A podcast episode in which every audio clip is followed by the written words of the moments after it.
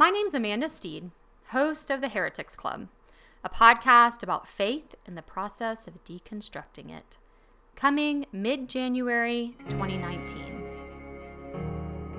My faith has been so special to me. I had a really traumatic childhood, and I honestly don't know if I would be the person that I am today if I hadn't grown up with my Christian faith. I've always been outspoken, so asking questions was never uncomfortable for me, and really it felt like a normal part of being a person of faith. I asked questions and I found answers that worked for me. But then a few years ago, the answers stopped making sense, and my faith started to break down. And as scary as that was, I decided to trust God in the process and let it happen. Before the breakdown, I was someone who led Bible studies and prayed regularly and read scripture and memorized scripture. And I went from that person to someone who knew God was real.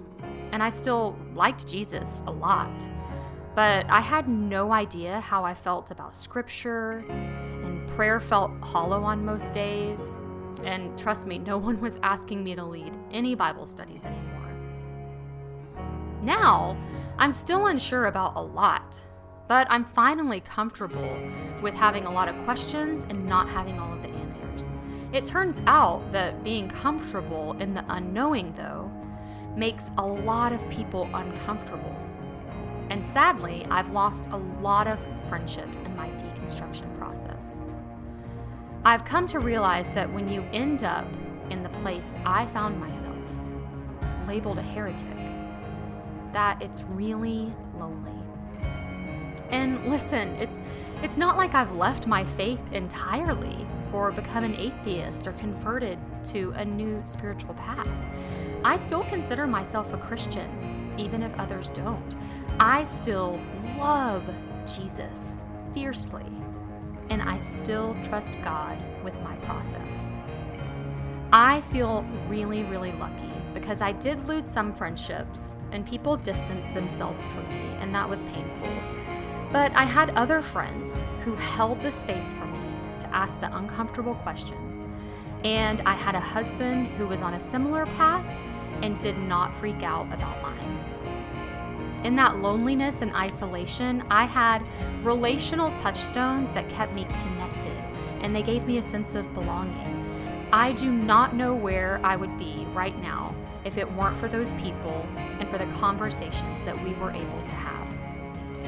So, in 2019, I am super pumped to be inducting people into a club that I never thought I would be a card carrying member of the Heretics Club.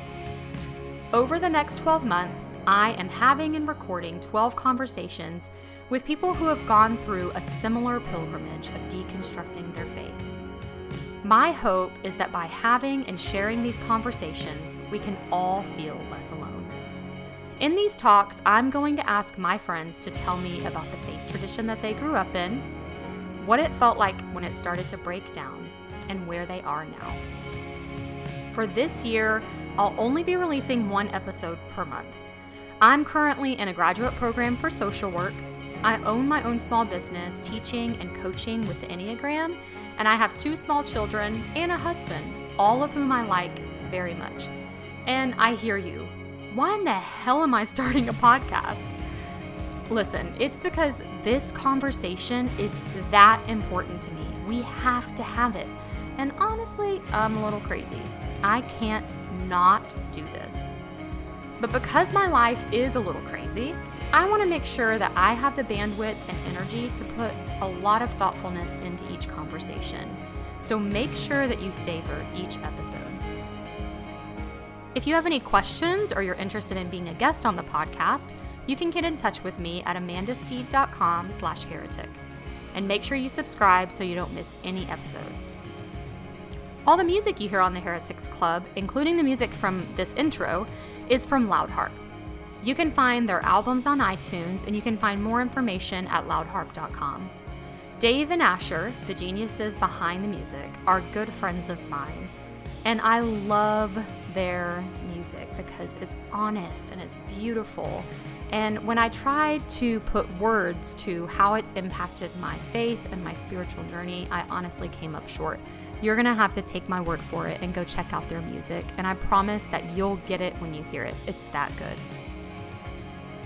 I need to give a special thanks and a shout out to Carson McCain and Jean Yo Kastner. This podcast literally would not be happening without their expertise, and everything you like about it is most likely a direct result of their guidance and their encouragement. Anything you don't like is on me. Thanks for listening, and I hope you'll join us throughout this year for conversations about our faith and the process of deconstructing it on the Heretics Club.